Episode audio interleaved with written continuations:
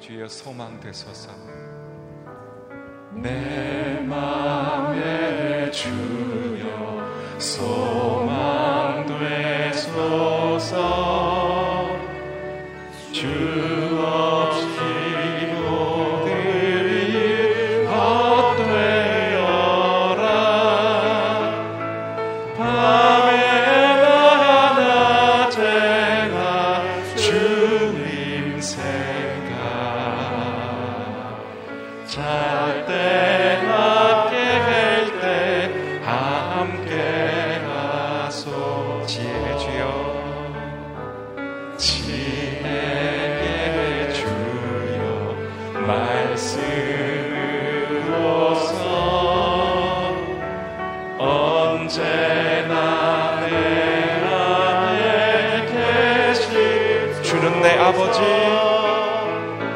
영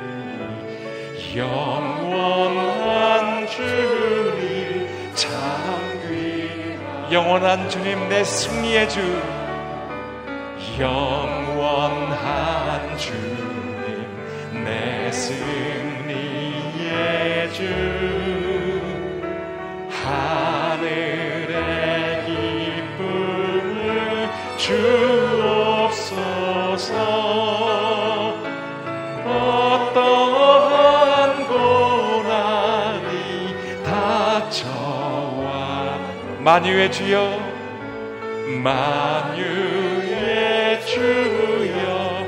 다시 한번 일절로 주님 앞에 고백하며 나아갑니다. 내 맘의 주여 내 맘의 주여. 소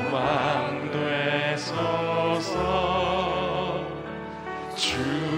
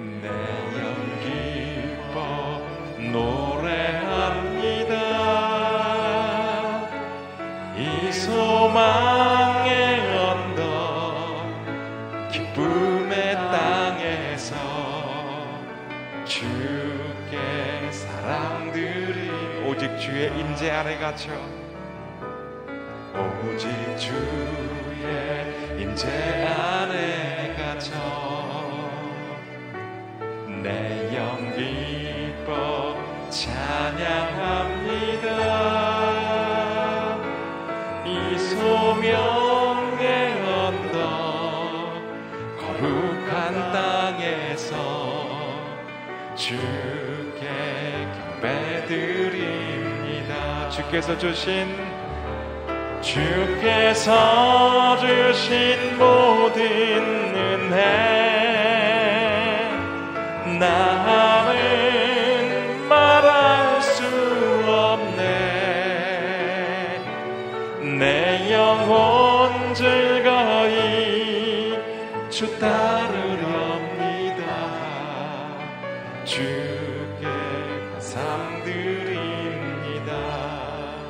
오직 주의 오직 주의 사랑에 매여 내 영 기뻐 노래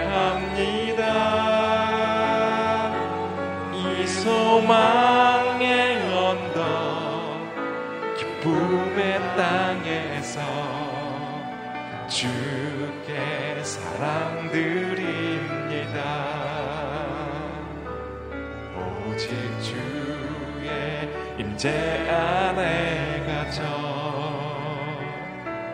내영 기뻐 찬양합니다.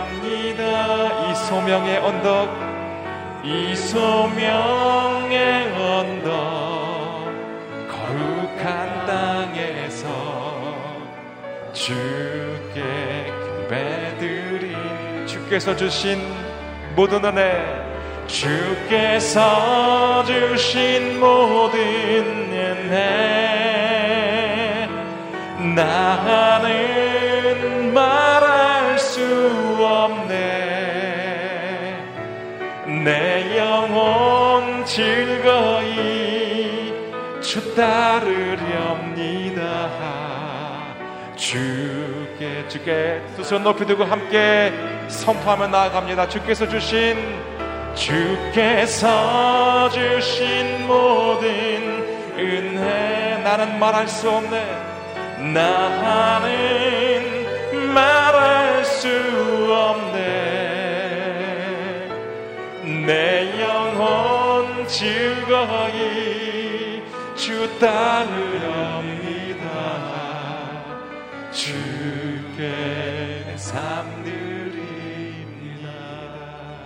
살아계신 하나님 9월의 첫날 첫 시간을 구별하여 주님께 예배하며 손들고 찬양하며 주님께 간구하오니 오늘 예배하는 각 신령들마다 가정들마다 저희들의 일터와 삼터 위에 하나님의 음성이 있고 음성을 통하여 회복과 소망과 승리가 연결될 수 있도록 축복하여 주시옵소서.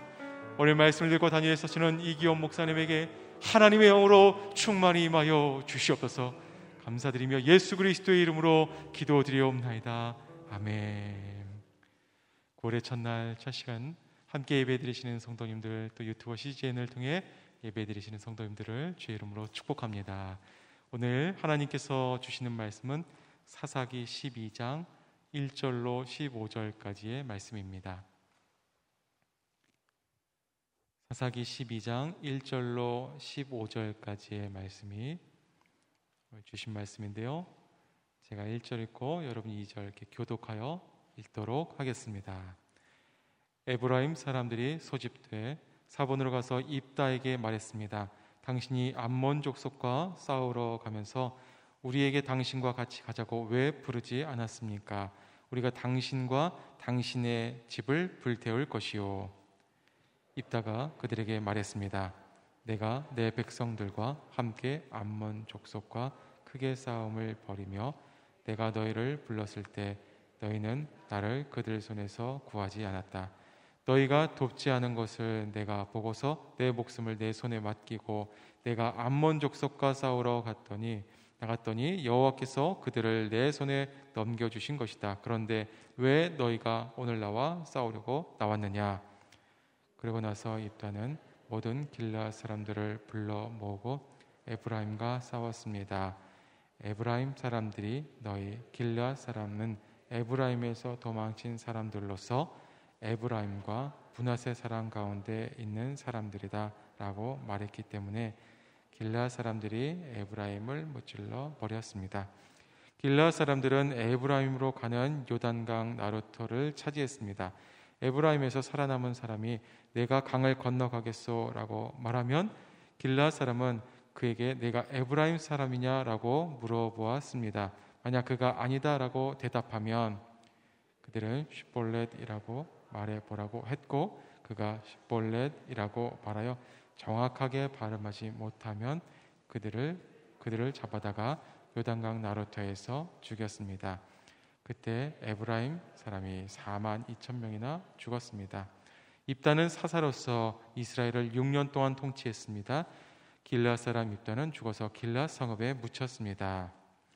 그의 뒤를 이어서 베들레헴 출신 입사니 사사로서 이스라엘을 다스렸습니다. 그에게는 아들 30명과 딸 30명이 있었습니다.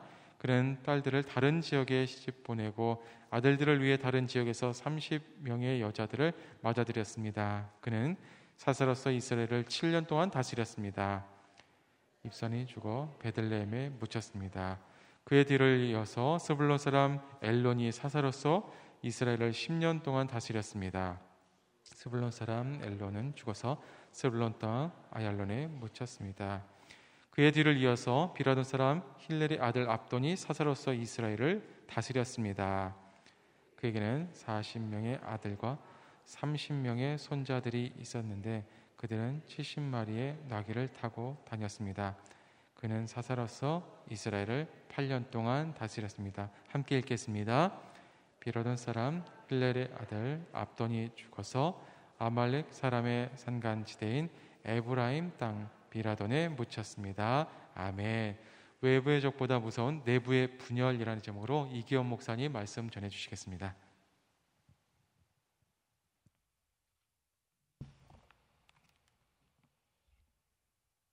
네, 새벽 예배를 드리시는 모든 분들을 주의로 환영합니다. 오늘 하나님께서 주시는 말씀의 은혜가 저와 여러분들에게 있기를 바랍니다. 오늘 저희가 읽은 사사기 12장의 말씀은 입다가 암몬과의 전쟁에서 승리한 이후의 이야기입니다.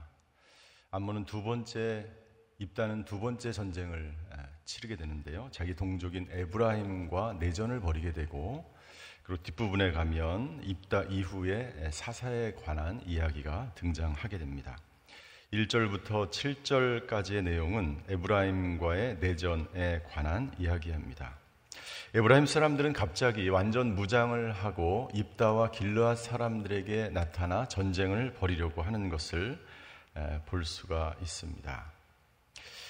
1절에 아, 보면 이렇게 되어 있습니다. 에브라임 사람들이 소집돼서 사본으로 가서 입다에게 말했습니다.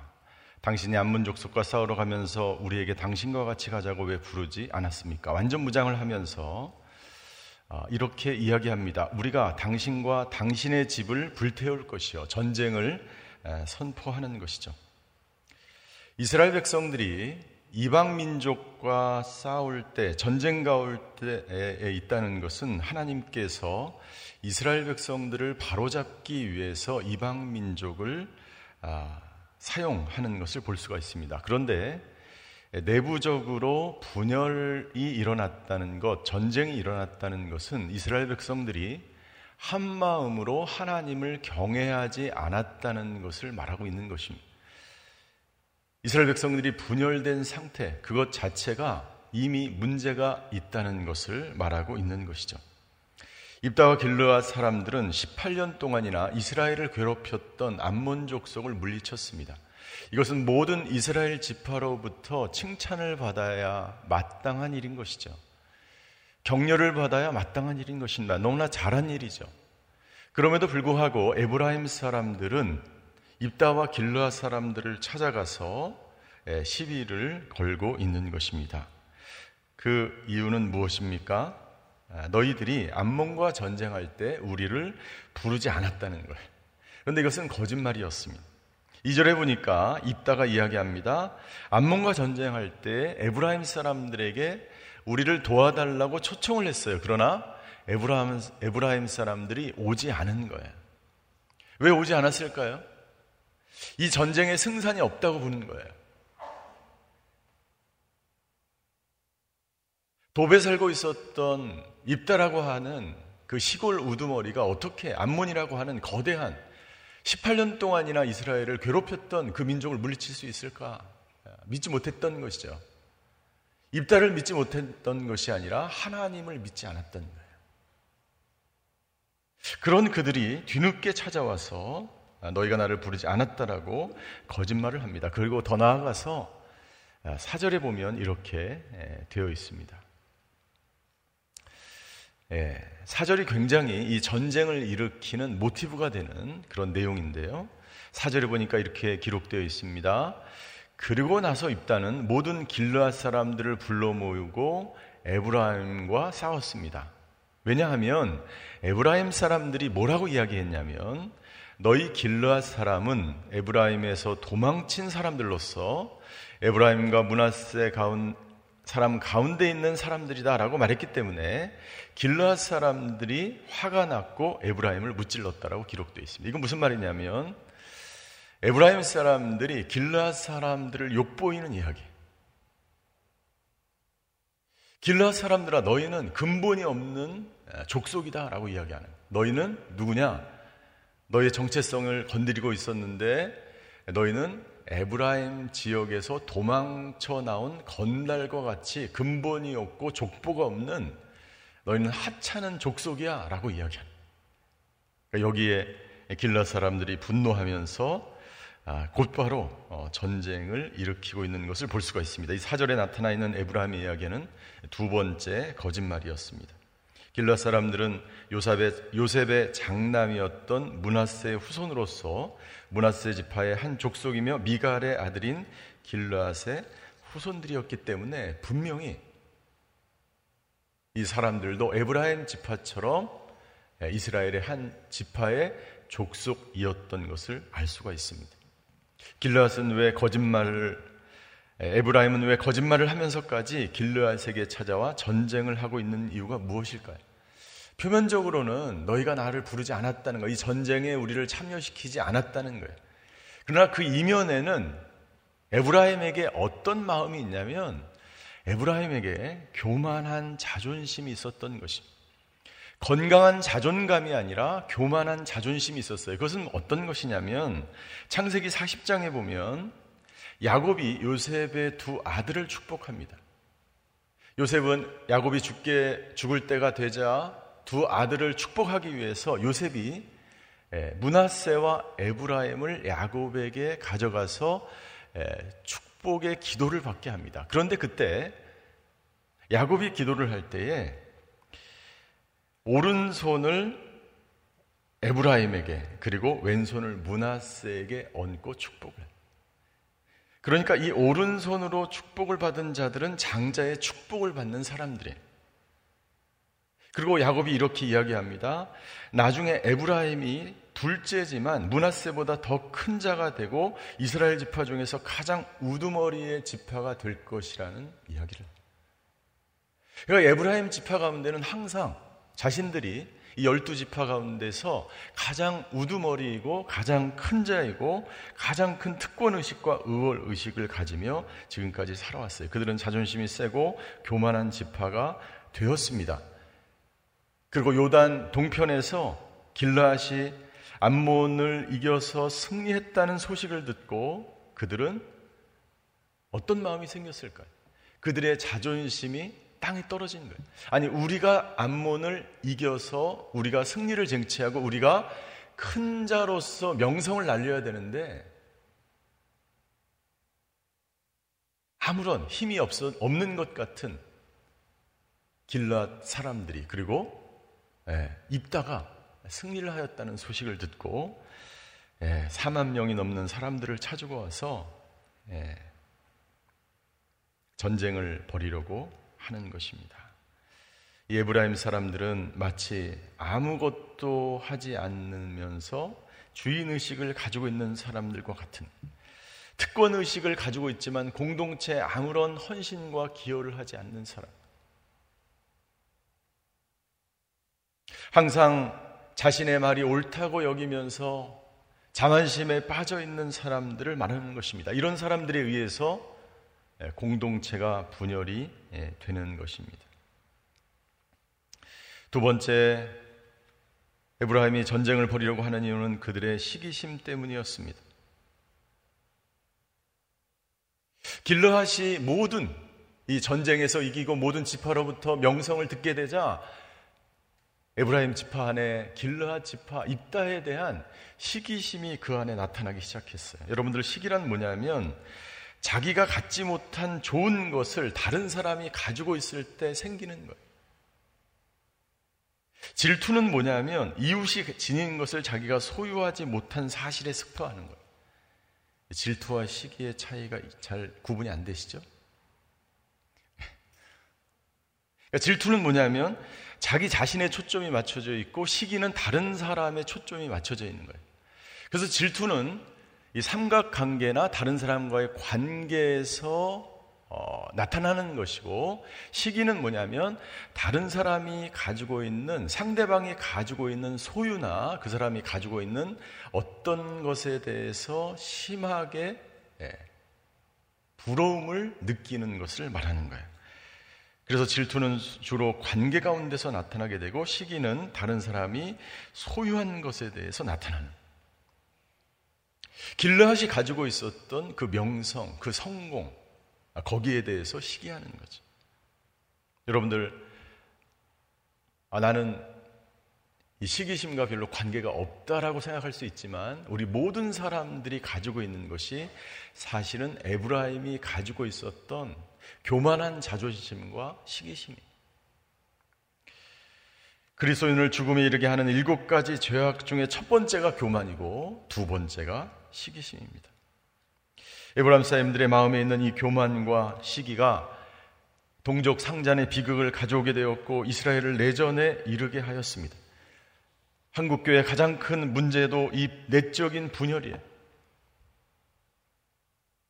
한국 교회를 무너지게 하는 그 첫 번째 요인이 외적인 도전과 이단의 공격이라면 두 번째 가장 큰 위기는 뭐냐면 내적인 분열인데 이 교회 내적인 분열의 그 이면을 가만히 들여다보면 사람들이 가지고 있는 이 교만한 자존심과 시기심 때문에 얼마나 많은 교회가 무너지는지 모릅니다. 이것은 교회가 하나 되게 하지 못하는 것입니다. 예수님은 우리가 하나 되기를 기도하셨어요. 요한복음 17장 27절에 보면 예수님의 대제사장적 기도에 이런 기도가 나옵니다. 아버지여, 아버지께서 내 안에 계시고 내가 아버지 에 있는 것 같이 그들도 모두 하나가 되게 하시고 그들도 우리 안에 있게 해서 아버지께서 나를 보내셨다는 것을 세상이 믿게 하옵소서. 하나님과 예수님과 성령님은 하나셨어요.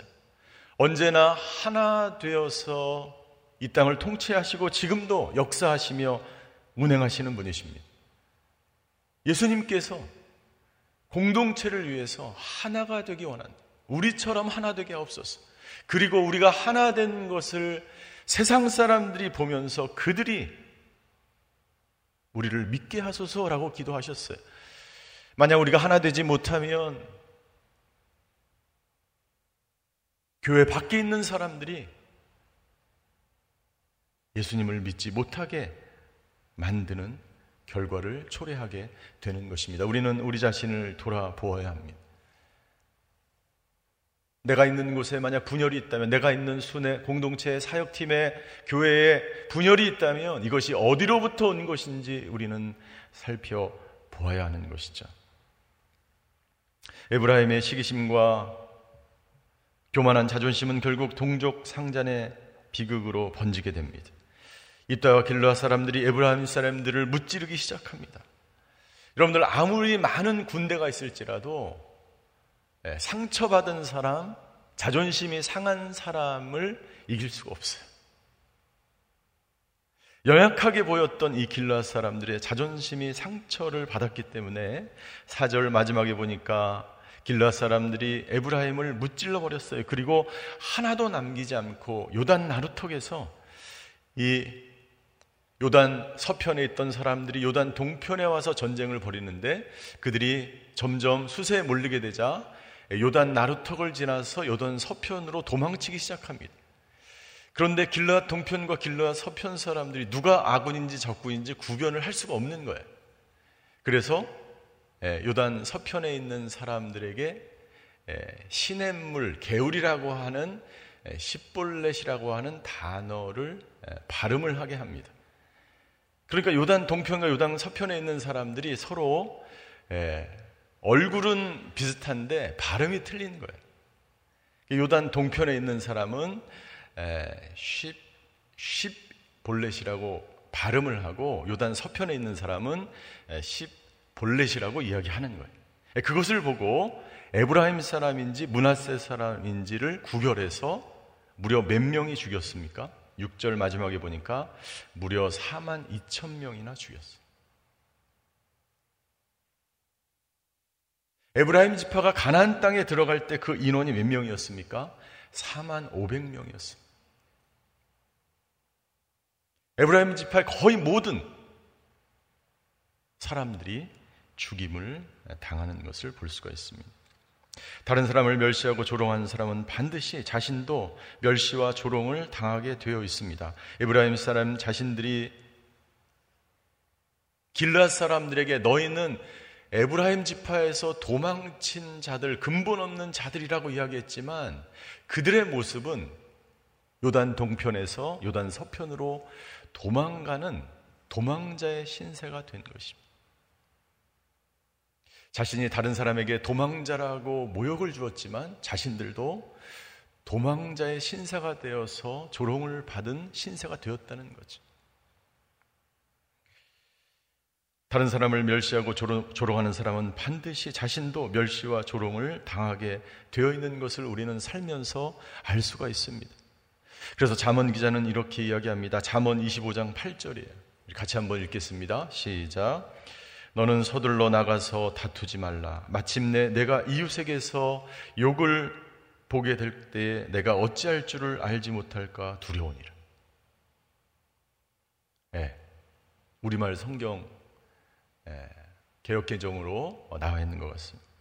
서둘러 가서 다투지 말라. 마침내 내가 이웃에게 욕을 보게 될 때 내가 어찌할 줄 알지 못할까 두려우니라.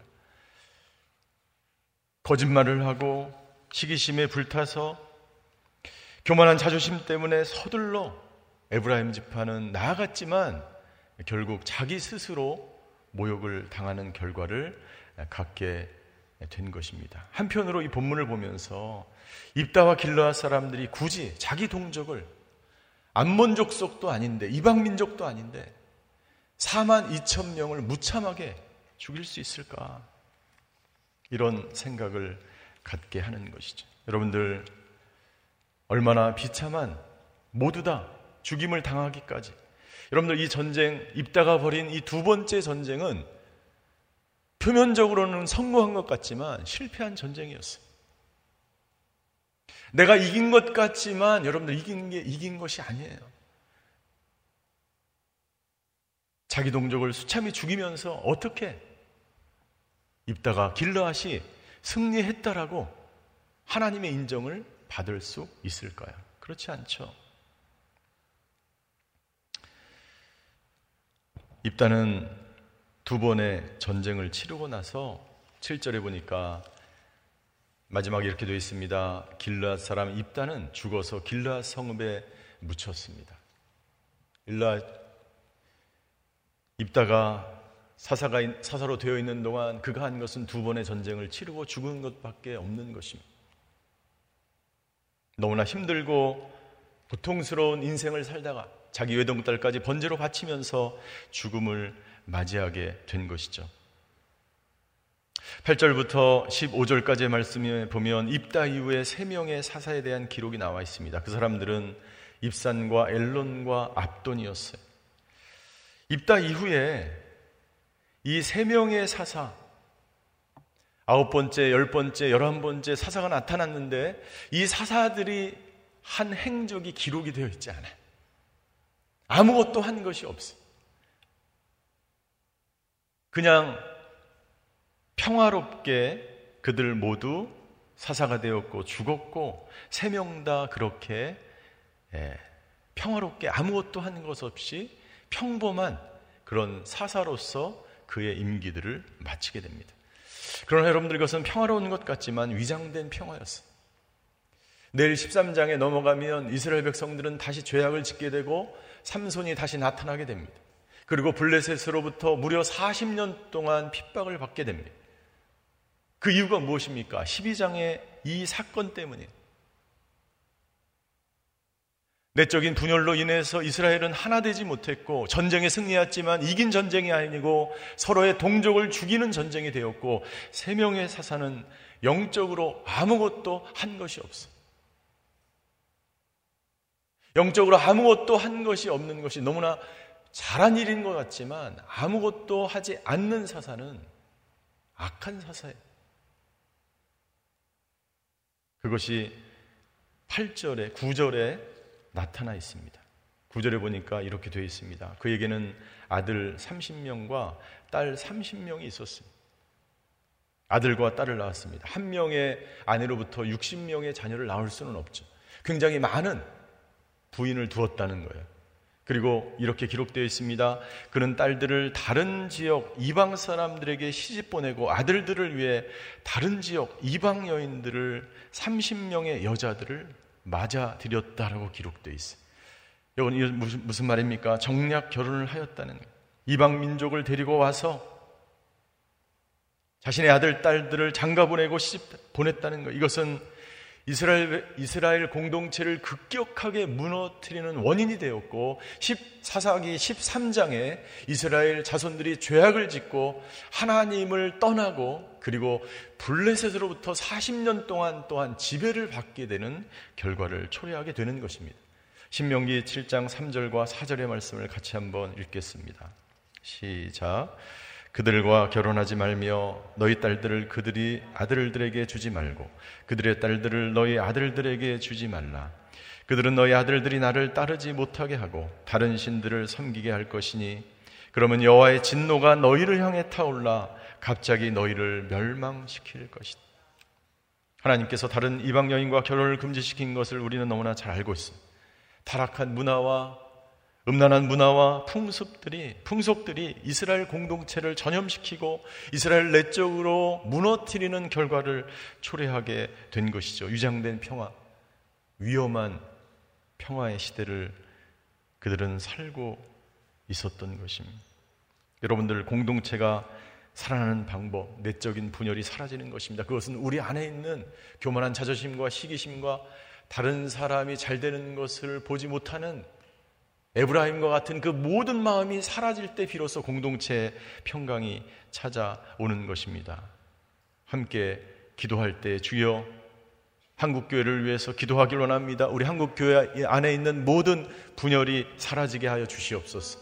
우리 자기 자신을 위해서 기도하기 원합니다. 하나님 우리 안에 있는 시기심과 우리 안에 있는 교만한 자존심이 사라지게 하여 주시옵소서. 온유한 마음과 겸손한 사람이 되어서 예수님을 닮은 인격으로 가는 곳마다 하나 되고 일치시키고 연합하는 하나님의 사람들 되게 하여 주시옵소서. 자기 자신을 위해서 한국 교회를 위해서 기도하며 나아가시겠습니다.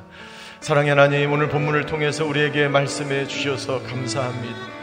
아버지 하나님 내 안에 있는 교만, 내 안에 있는 시기심, 헛된 허영심과 모든 특권 의식과 의열 의식을 내려놓고 교회를 위하여 공동체를 위하여 하나됨을 위하여 일치를 위하여 오늘도 온유함과 겸손함으로 살아가는 저희들 되게 하여 주시옵소서. 아버지 하나님 이스라엘이 내적으로 분열하며 내적으로 무너지고 있는 이 모습을 우리에게 보여주셨습니다. 아버지 하나님 이 나라의 민족을 위해서 기도합니다. 이 나라의 민족 위에 거룩한 지도자를 세워 주시옵소서. 이 나라의 우상 숭배와 타락과 음란과 죄악을 무찌르고 아버지 하나님 진정한 사사 진정한 지도자 거룩한 지도자가 나타나게 하여 주시옵소서. 아버지 하나님 이스라엘의 내적 분열이 우리나라의 내적 분열과 아버지 너무나 닮아 있는 것을 보게 됩니다. 아버지 가정의 분열과 공동체의 분열과 교회의 분열이 이 땅 가운데 이 나라 가운데 이루어지고 있습니다. 영적으로 분열 가운데 있는 이 나라 아버지 하나님 긍휼히 여겨 주시옵소서. 아버지 하나님 주여 영적으로 분열되어 있는 한국 교회를 불쌍히 여겨 주시옵소서. 아버지 하나님 주여 거룩한 지도자, 하나님의 손에 붙들린 지도자, 아버지 하나님 예수님을 닮은 아버지 겸손하고 온유한 지도자가 하나님의 말씀에 바로 세워진 지도자가 이 땅 가운데 나타나게 하여 주셔서 아버지 나라를 올바로 통치하며 다스리며 이 나라가 하나님의 나라가 될 수 있도록 주여 아버지 하나님이 역사하여 주시옵소서. 두 번째 기도할 때에 오늘 수술을 앞두고 있는 분들이 있습니다. 갑자기 암이 발견되어 오늘 입원하는 사람들이 있습니다. 주여 오늘 특별히 기도할 때에 치료의 광선을 바라여 주시옵소서. 오늘 수술하는 분을 앞두고 있는 분들에게 찾아가셔서 위로하시고 치료하시고 역사하시고 치료하시는 하나님, 회복시키시는 하나님을 만나게 하여 주시고 온전한 아버지 치유와 회복이 아버지 있게 하여 주시고 모든 질병이 떠나가게 하여 주시옵소서. 우리 질병 가운데 있는 환우들을 위해서 수술을 앞둔 환우들 성도들을 위해서 다 같이 통성으로 기도하시겠습니다. 사랑의 하나님 오늘 수술을 앞둔 성도들 환우들 병상에 누워서 예배드리는 아버지 질병 가운데 고통 가운데 있는 환우들이 있습니다. 아버지 하나님 주여 우리 신필려 성도를 주여 긍휼히 여겨 주시옵소서. 아버지 하나님 암으로 인하여 발견된 암으로 인하여 황망하게 당황하게 기도하며 하나님께 부르짖고 있습니다. 주여 아버지 긍휼히 여겨 주시옵소서. 아버지 그 수술에 그 수술대 위에서 주님이 직접 아버지 하나님 고쳐 주시고 모두 남덩어리가 사라지게 하시고 질병 가운데 있는 그 성도들 한분한 분을 주여 치유하여 주셔서 아버지 오늘도 믿음을 가지고 하나님만 붙들고 하나님을 바라보며 아버지 나와 함께 하시는 그 하나님과 함께 아버지 하나님 주여 오늘도 아버지 회복의 날을 치유의 날을 아버지 맞이하는 하루가 될 수 있도록 주여 아버지 하나님 함께하여 주시고 역사하여 주시옵소서. 하나님 연약한 사사들의 모습을 보았습니다. 아버지 연약한 우리 안에 있는 시기심과 교만한 자존심들을 살펴보게 되었습니다. 아버지 하나님 주여 우리가 나 자신을 죽이고 나 자신을 포기하지 않으면 우리는 분열시킬 수밖에 없고 분열될 수밖에 없는 공동체에 살아가게 있습니다. 아버지 하나님 한국교회를 불쌍히 여겨 주시옵소서. 한국교회 만연한 모든 분열과 다툼이 떠나가게 하여 주시고 아버지 나라의 민족 안에 있는 모든 음란과 세속적인 문화와 풍속들이 떠나가게 하여 주시옵소서. 하나님의 말씀 위에 세워진 하나님의 교회, 하나님의 나라가 되게 하여 주시고 거룩한 사사, 거룩한 말씀에 붙들린 지도자들이 나타나서 이 나라의 민족 한국 교회가 하나님께 영광 돌리는 교회와 나라가 되게 하여 주시옵소서. 오늘도 병상 가운데 있는 환우들을 위해서 기도합니다. 아버지 주여 갑자기 암에 걸려 고통 가운데 있는 성도들을 불쌍히 여겨 긍휼히 여겨 주시옵소서. 오늘도 수술하시는 성도 한분 한 분 질병 가운데 병상에 누워 있는 환우들을 주여 치료하여 주시옵소서. 지금은 우리 주 예수 그리스도의 은혜와 하나님의 극진하신 사랑과 성령님의 감화 교통하심의 역사가 온유하고 겸손하게 하나님의 주신 사역 온전히 감당하기로 결단하는 오늘 예배드리시는 모든 성도분들 머리 위 그의 가정과 자녀와 일터 위에 한국 교회와 아프가니스탄 땅과 선교사님들 위에 이제로부터 영원히 함께 계시기를 간절히 축원하옵나이다. 아멘.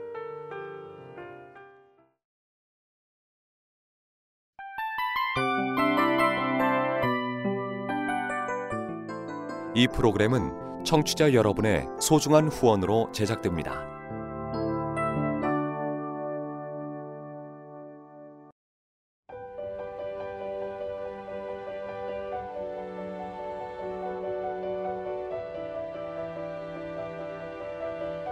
세상에는 수많은 교회들이 있지만 더 깊이 있는 말씀 강해를 찾기 위해 크기로만 교회를 선정하지 않습니다.